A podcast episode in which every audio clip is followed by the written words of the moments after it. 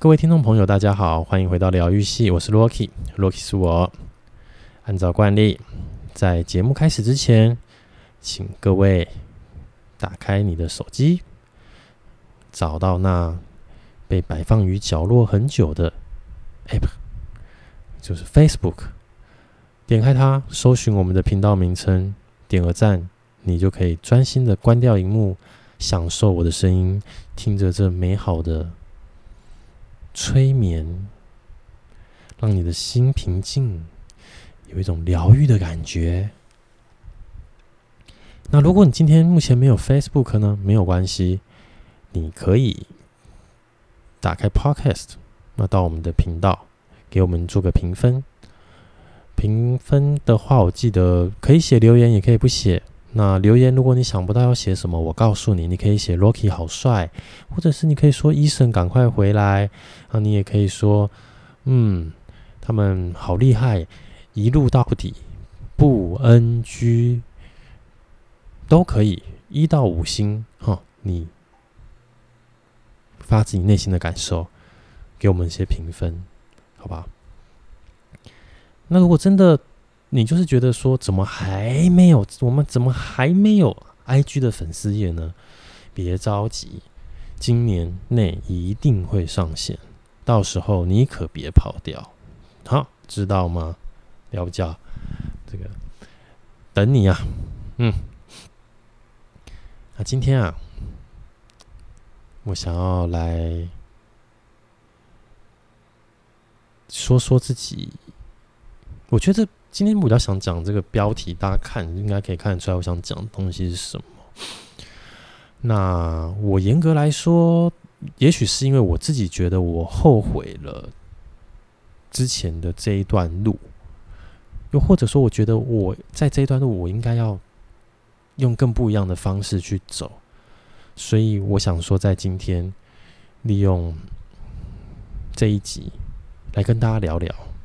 跟大家聊聊这一个观念，当然不见得适合你，也不见得一定是对的观念，但我觉得大家可以听听看，参考参考。首先，你可能得先问自己：你爱钱吗？我认为啊，一般人都是爱的。但就是爱的程度的高和低。所谓的爱的程度高，是指说，我就是追着钱跑，为了钱，即使有违背我价值观的事情，我也觉得我想要去做。为什么？因为我想要钱。那就像曾经殖民过我们的日本人，我记得有一位有一位先生啊，说过台湾人的民族性，其中有一点就是爱钱了。爱钱，然后仔细去想想，会发现，哎，嗯，其实算蛮有道理的哈，算观察入微。我自己，其实我自己有跟，就跟比较多跟日本人一起工作，那真的就我自己的感觉来看，日本人对于钱追逐的程度。没有像台湾人这么的，我讲现实一点，就是我们很汲汲营营啊，我们很在乎怎么样更快的，怎么样更轻松的，怎么样钱会自己进到我的户头，进到我的口袋这件事情。如果可以，最好不要努力就有钱进来。我们是觉得这件事情，我相信大部分人心情上都会觉得，哎、很好、哎，好棒哦，哦，所以我们的统一发票可以兑奖，我们这个，嗯、呃，我们的那种彩券的头奖，你就是相比有时候你听到国外的一些彩券的头奖，突然得到那个金额来说，台湾的都没有办法，就基基本上都没办法撑太久了。为什么？因为我们就很渴望。发财啊！我不确定这个是只有台湾人这样，还是就是像……其实我的认知是华人啦，都蛮追着钱跑的。我们都很会做生意，我们都很会砍价格，我们都很知道什么叫做做商人这件事情，买低卖高，怎么样？就是不要让自己的利益有些微的受损，而这个利益对我们来说，通常指的会是钱，它比较不关乎其他的东西。因为有一些国家的人他更重视自由，有一些国家人他更重视自己的时间，有一些国家人他更重视跟家人相处的关系等等等等的。但我们就是很爱钱，我觉得很爱钱这件事情真的害惨了我们，害惨了的我们，就像我之前说的，台湾盖了一大堆的房子，为什么？因为房地产很好赚，因为房地产不需要思考。我的不需要思考是，我们不用像，比如说像我讲，我举我就举日本来当例子，好来做个对比。日本在各式各样的食衣住行上，不断的去发想，每年逼企业每年逼自己去推出新的产品，新的新的 idea，新的思维，所以。他们的什么生活小物，有创意的这种生活小物也很多啊，那种叫做这个嗯没有用处的生活小物，哎、也不少哦。但他们就是不断的去往这个方向做，然后也包含了他们的各种限定口味的零食、饮料、冰冰品，他们不断的在想怎么样让生活更好。怎么样让生活更新奇？不断的去改善、改善、改善，所以他们的电器，我认为全世界他们电器就是 number one。所以他们有很厉害的，让你觉得像真的到了一个梦幻城堡的迪士尼乐园，那里面的服务的态度、能力，当然可能也都是有很多第一线的人员，他们忍受很大的压力去达成了这样子的一个环境。但相比台湾哦。嗯，因为房地产好赚，房价就是不会跌，所以我们就是不断的炒房，然后变得我们变得其实跟中国很像哦。你不得不说，你这个常常有人说什么两岸一家亲才不要巴拉巴拉，但我真的不得不说，好像太像了。去过中国的人扪心自问吧，他们就也是一个像我们一样。很喜欢炒房的一个民族，啊我就不懂，啊，房子就是用来住的，我们宁可牺牲掉社会的成本，但是这些钱进到我的口袋，我爽就好，我变成有钱人就好，我也不在乎说我今天做了这一件事情，我把房价搞得这么高，那其他人他们赚不赚得到钱？他们还有没有？余力去结婚生子，可以再过得更轻松、更幸福、更快乐一点，我才不 care。反正我就是要赚越来越多的钱，不断的有钱进到我的口袋，我的户头的数字不断的上升、上升、上升、上升，送啦。然后为什么要炒房？因为最不需要花脑筋，我不需要去思考怎么去做出一个 iPhone。我不需要去思考怎么做出一个新的产品，它可以对这个世界有所改变。我不用去想为什么我要做电动车，没有关系，我就是房子就是给它盖起来。我去思考一些内部设计的格局跟外部建筑的格局。我今天盖之前，我先做预售。那买了预售的人之后再拿来卖啊，再拿来租啊，房价永远不会掉。为什么？因为当包租公、当包租婆很快乐，我躺着就有钱进来了。那这些钱我会拿来做什么？嗯，我也不晓得。但是我们就少了很多的资源和机会去思考怎么样让这个国家变得更好。为什么？有空地我就是盖住宅，有空地我就是盖住宅，有空地我就是盖房子，然后开始看到。啊、不能当住宅的建案，他也是想办法要把它当住宅来卖。哇，我真的觉得我们真的是爱钱爱疯了，爱到炸掉啊！这真的是无形中去扼杀了我们很多可能性。诶，一块地，你除了把它盖住宅以外，它其实有更多也许不一样的用途，只是你要不要去规划而已。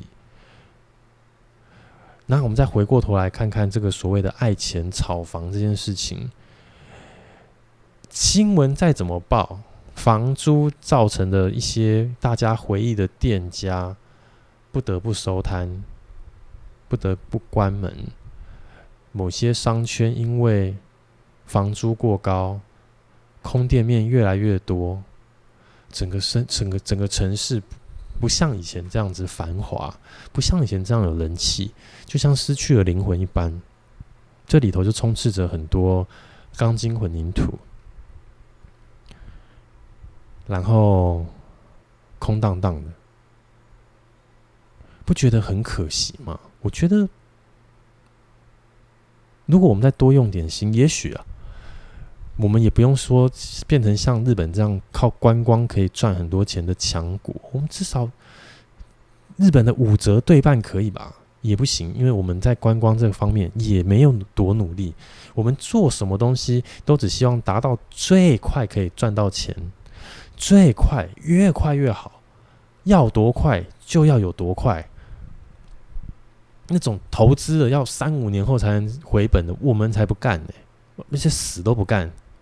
干这干什么？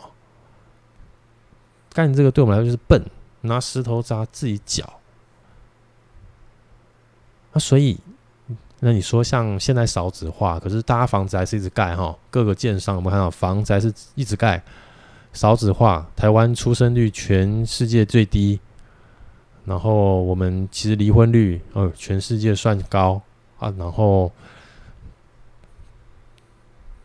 目前大家都说我们现在就处于一个生不如死的状态嘛，对，就是以精神层面上来说，对我们这些被房贷逼得死死的这个族群的人也好，或者说，实际上就是我们的现在出生率啊，整体是低于死亡率的，这是一件多么恐怖的事情啊！若干年后，我就不能对人家说台湾有两千三百万人口了，我可能变两千万人口都有可能，但是我们的房子怎么样？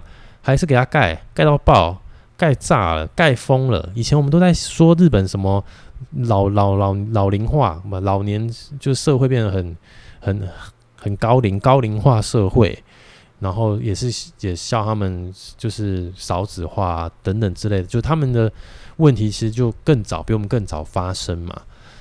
可是其实我们就等于就超过他们，我们直接少子化拼到他们前面，拼个够啊！结果我们。在高龄化这一块，反而也没有他们强，这样，所以我都不觉得台湾有在思考怎么去解决这个问题。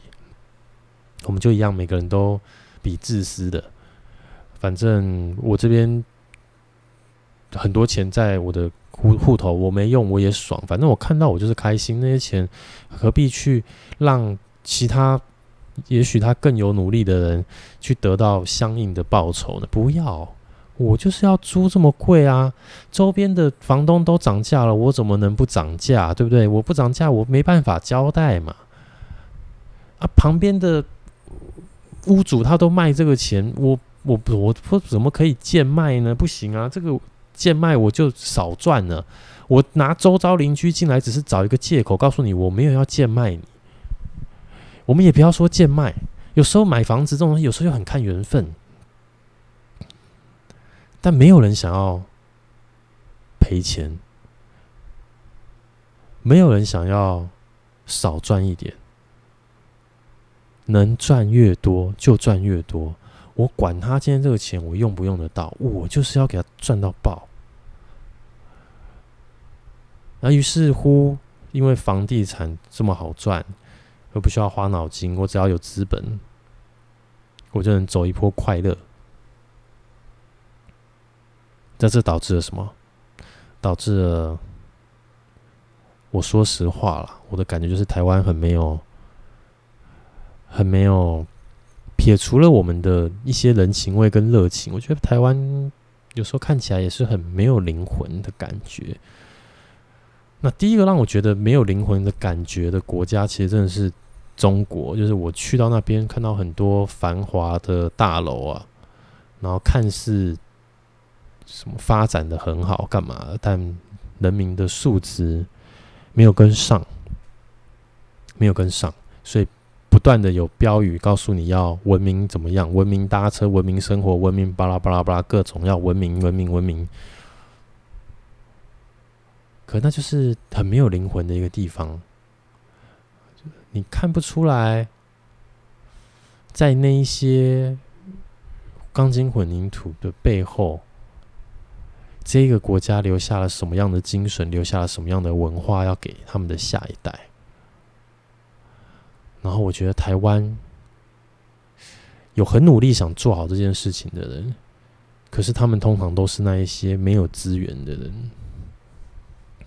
那有资源的人，就是像我说的，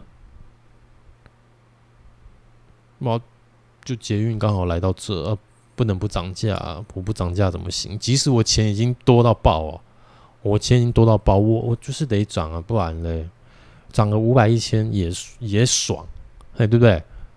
找到理由就涨价，找不到理由就说周遭的房东们都涨了，哎，漂亮，于是他又多赚了一些钱。但是像我们这种一般这种受薪阶级，出了社会以后要哇被老板骂，我们要想怎么做可以接到订单，我怎么做可以再做得更快一点，我怎么做可以解决这一个品质问题，在服务业大家，我怎么做客人会满意我的服务，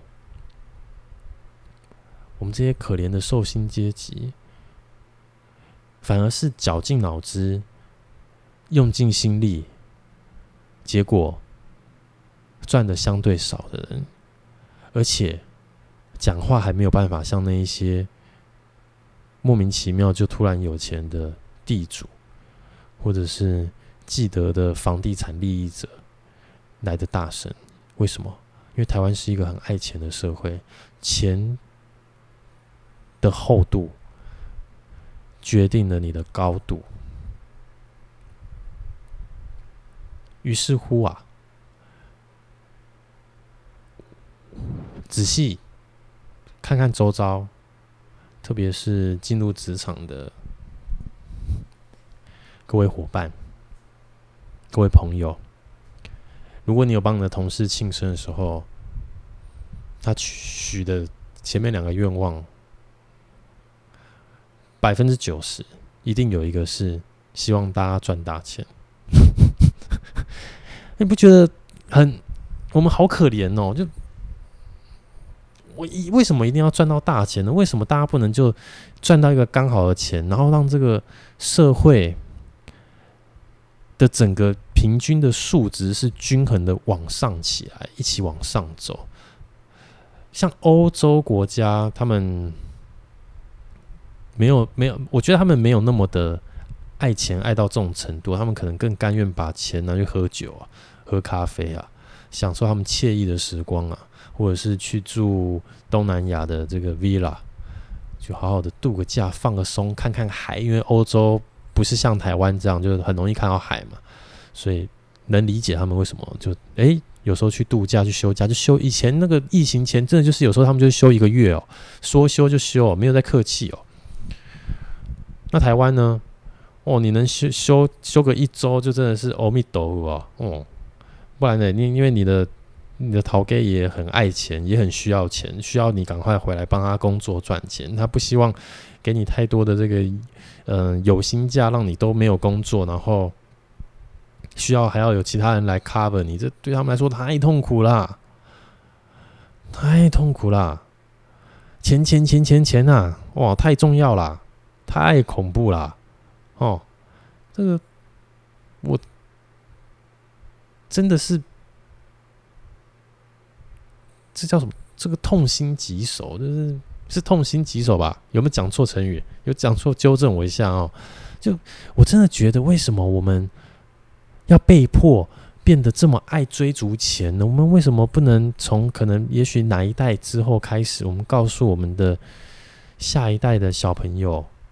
我们人生不是只有追求钱，然后让他们知道，在现实的生活中，确实也不用只追求钱，我可以去追求更多属于我的梦想。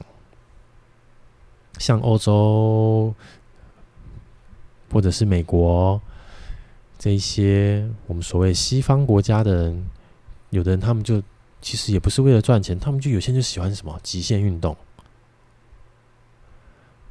他们在追求这个极限运动这种梦想的时候，是他们都会觉得，假设我今天在执行这个极限运动的时候不小心离开了，他也会觉得他死而无憾，这样。可是台湾这边的精神就是一个字：钱。好，有钱我们也死而无憾，哎，没钱我们也是，哎，不，我们有钱也不会死而无憾，我们也还是觉得很遗憾。啊，我们没钱，我们只是比较能接受离开，但是我们其实也是有非常多的遗憾在身上，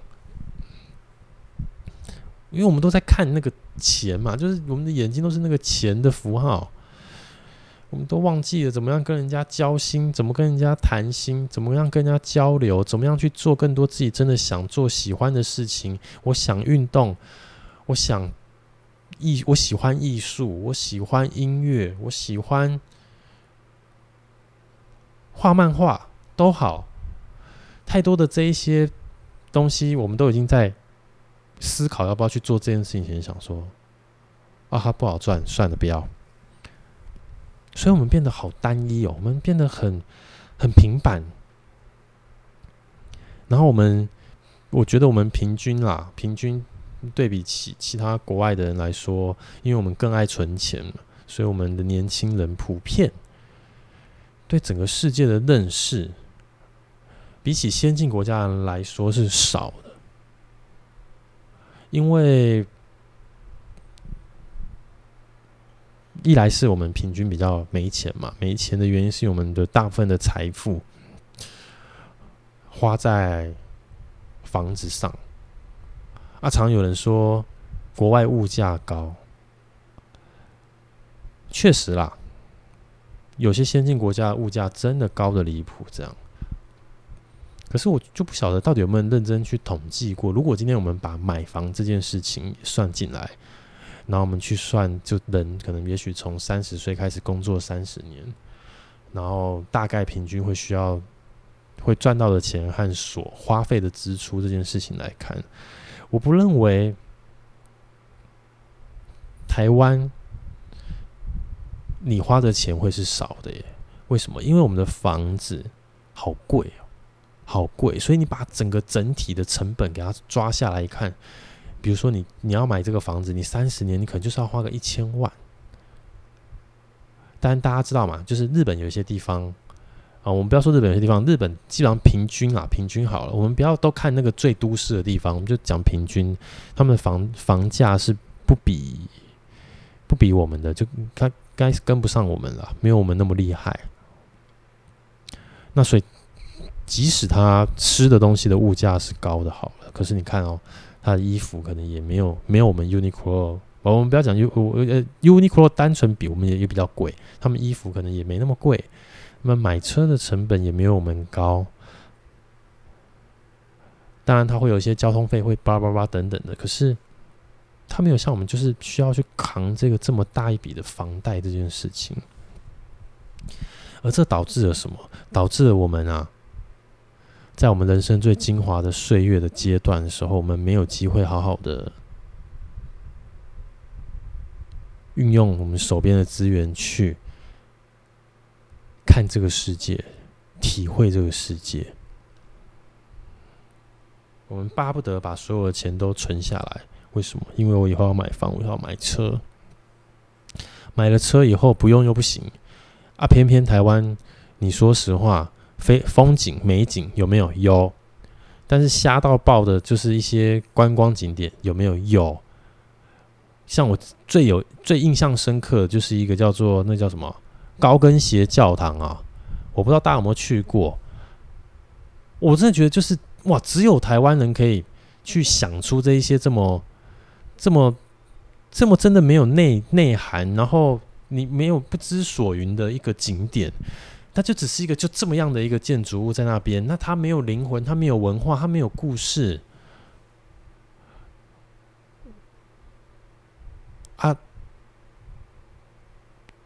不懂，你没有办法理解。也许全世界都有类似这样的景点，没有错。但我就是觉得，我去过的这种台湾的这种类似这样的景点特别多，特别瞎。所以你看，你今天有车，你有机会去欣赏看到台湾很漂亮的风景，这很好，这是我们的地利啊。就是我们真的有很多很不错的秘境，很不错的风景，那些大自然给我们的资源很好。可是我们都没有办法好好的运用它，去发展我们的。观光事业，这非常可惜。我们都是要么就抄啊，抄又抄一半啊，学又学不像，然后最根本的服务又做得不好。所以回过头来，你看，当你买了车以后，你就必须开车嘛，你就觉得啊，车放在那不用不行，好可惜。你觉得哎，可是在台湾你又没什么地方去。所以那时候导致，其实，在疫情之前呢、很多人他们宁可花钱去冲绳，他们都不想花钱在台湾观光。Why？因为啊，我们太爱钱了，我们太短视近利了，所以我们永远都没有办法找到一个长时间的获利方程式。嗯，我觉得各行各业的我们都是这样，找不到一个长时间的获利方程式。然后酷的地方，更酷的地方是台湾在很多的领域都是到学生时期的时候，我们都表现得比全世界的各个国家的好。可是，一旦离开了学生，我们直接进入到社会人的时候，我们很多东西都开始表现得不如预期，不比人家好。我觉得最最最关键的，最不要说关键，最常看见就是什么？就是棒球，U 什么 U 什么 U 什么的比赛的时候，台湾的成绩都棒。直接进入职棒以后，台湾人就，哎、那呢？啊，我也不晓得为什么会有这么大的一个 gap，就就很很悬，你仿佛看得懂原因。又找不出解决办法，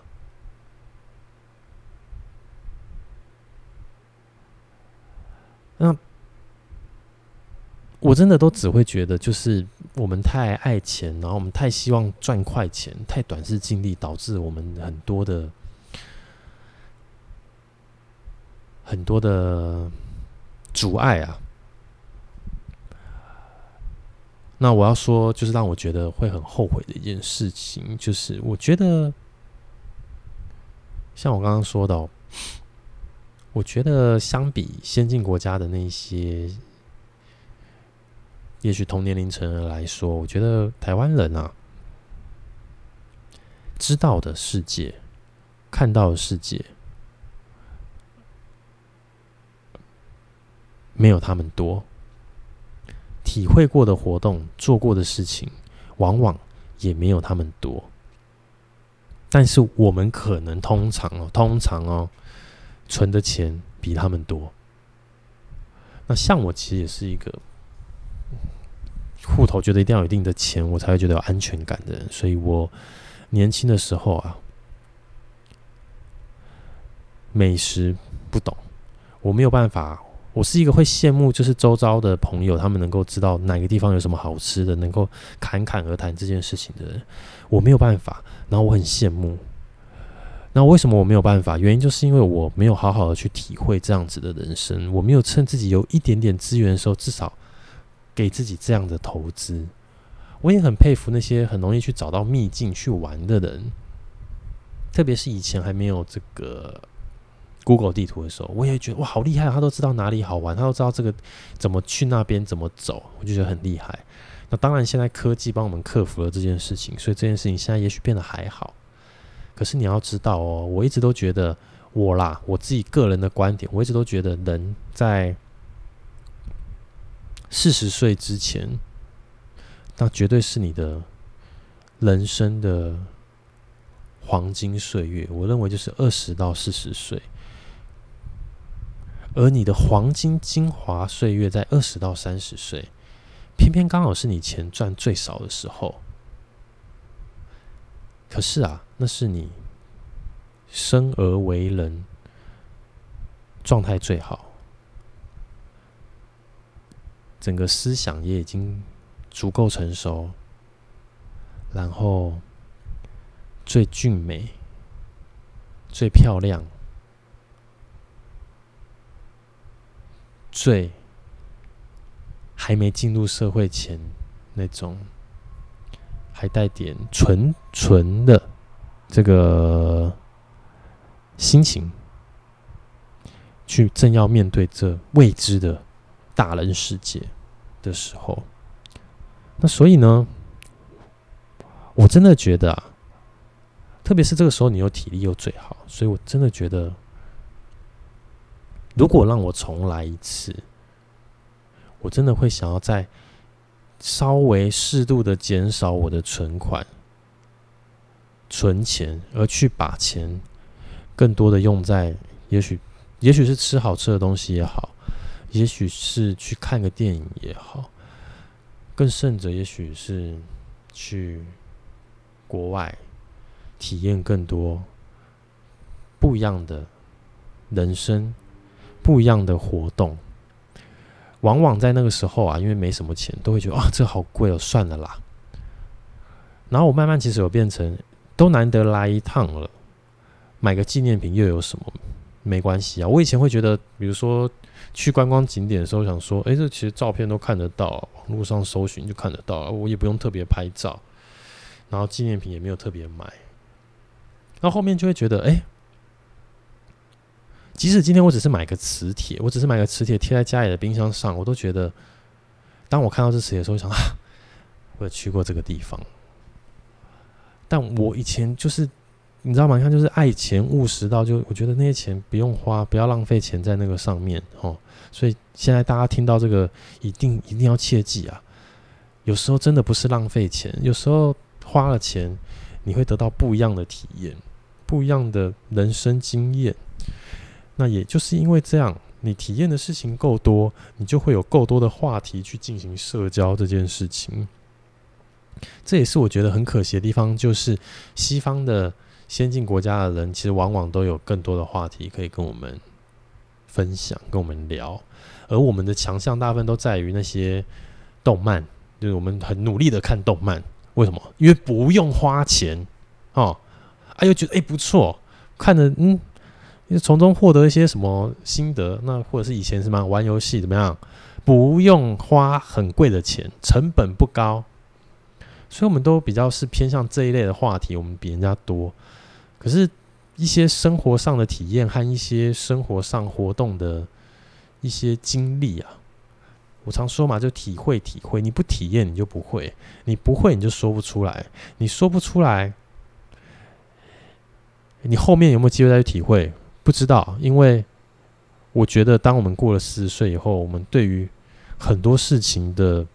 热忱跟追求会逐渐的降低，而那原因来自于，当我们在很努力工作的时候，我们累积了蛮多的酸痛、病痛，它跟着我们身体，让我们觉得哦，只想睡觉啊、只想休息。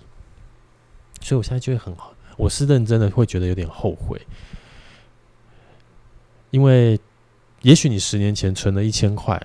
结果现在十年后，这个一千块现在剩下六百块的价值。你只是把它放在银行，它是这个户头里头，看着通膨把它的价值稀释掉。可是这被稀释掉四百块，如果你在十年前把它拿来用，吃了一个你觉得你觉得当时你觉得叫做浪费钱的很贵的餐点的时候，你会，也许你会记得这个餐厅。也许你会吃的觉得哇，哪有没有想象中的好吃啊？不好吃。也许会吃哇，天哪，真好吃！我要推荐谁来吃？那是不是就成为了一个你人生的一个话题之一？所以现在的我啊，嗯，讲的这些东西都有点像，其实我们很早前面录的一集叫做“租不如买”，就是买房子这件事情相关的，我都还是会觉得，比如说像买房子，你要投入很多的钱，那你买到了一个家的感觉很棒，属于自己的。可是我们用更理性的角度去看的话，你会发现你就是花了很多的钱买了钢筋混凝土。而且，因为买了这一个钢筋混凝土，你在你人生的每一个阶段，无形中，你能去体验这个世界的时间和资源变得很少。背着房贷，也许从三十岁背到六十岁，然后在这三十年间，用努力、努力再努力。额外挤出来的一点钱，去犒赏自己，但是时间不会等我们，我们都会越来越老，越来越没体力，越来越越来越这个外外貌啊，越来越衰老，所以我真的觉得人呐、认真的，台湾的大家，年轻的你们，如果你现在存款有一些，有时候不要吝啬，给自己一些好的体验，当做是犒赏自己也好啊。但如果你现在已经是月光族哈哦，那没关系，你就是我希望你也不要都花光光啦，因为月光光啊，心慌慌哦，你这样。除非你有富爸爸妈妈啊，不然，诶、月光族那个又是另外一个议题啊。我现在我们今天叫疗愈系，就是我相信啊，会听我们节目的你们，一定都是很努力在生活，很努力在为了自己的未来，然后有着想法，然后辛苦的上班工作，被老板骂，找不到一些情绪的抒发的出口。有时候你们会觉得，好了，至少看到存款簿的数字变多了，稍微清醒一点这样。可是真的要跟你们说一下，不要吝啬犒赏自己，不要吝啬投资自己。而这个投资不是只限于你去上课，你有兴趣去上英文，有兴趣上外语，有兴趣上各式各样的课程，很好。但可以更思考说，哎，我想去用这个钱。现在去日本虽然很贵，但你也存了三年啊，那另就是奢侈一次，去一次，体会一下，体会一下疫情刚结束后的日本，因为现在就真的是准备要面临开放的状况了嘛，没有那么多中国人的日本，哎，何乐而不为呢？你现在不做这件事情，若干年后。你没办法做，为什么？因为当中国开放以后，又回到了那个充斥着中国腔调的日本，又回到了那塞满人、塞爆人的迪士尼。虽然那边随时随地都塞，但少了一些去他们国家的人口，很自然，人就是一定会少一些啊，对不对？你有的人，你赶在第一波开放的时候就去日本的人，很好，我觉得。很棒，为什么？因为我上次有说嘛，像我出差，上次出差的时候，哇，我第嗯不是第一次啦，不算第一次，其实不算第一次，但就是看到那个飞机上的人数，来回看到那个人数，就觉得哇哦，那真的是一个很不错的一个，只有在这个时段、这个时间的我，才有刚好办法体会到的一个。一个一个事情，以前你从日本坐飞机回台湾，哪一班不是满的？而且不是座位满而已，往往是上面那一些置物柜塞那些欧米亚给塞到爆，大家各种大包小包啊！但是我上一次回来的时候就，哦，那边就 搭飞机的人就是小猫两三只，所以你上面就多的是空间让你放。那对我来说是一个，我也许之后不不再可不再不太可能再碰到一样的这种景色。那一样的，当他在刚开放的时候，有的人一样也是，我相信生活所所所需啦，所以有的时候他可能没有那么容易请到假。但如果今天再更有勇气一点，我真的鼓励大家，哎，你们可以趁着刚开放的时候，即使这一趟过去稍微贵了一点，但我认为你一定会体会到很难得的一个经验。而那样的经验对你来说就会是特别的，因为你并不是去跟很多人那边人挤人、气死人，你会有一种哎，好险我这一次有多花钱做一些不一样的事情的感觉。哦，那即便是今天你多花钱，结果你最后体验的结果是不好，你也会有一个难以忘怀的回忆，不管它好坏了，哈。对，那今天拉里拉扎其实也讲了不少。我只是觉得台湾啊，从短视近利这件事情开始，我觉得我们很多东西都被限制住了。然后，短视近利限制住了非常多的可能性。而我觉得我们应该要用更开放的心胸、更开阔的心态，去告诉自己。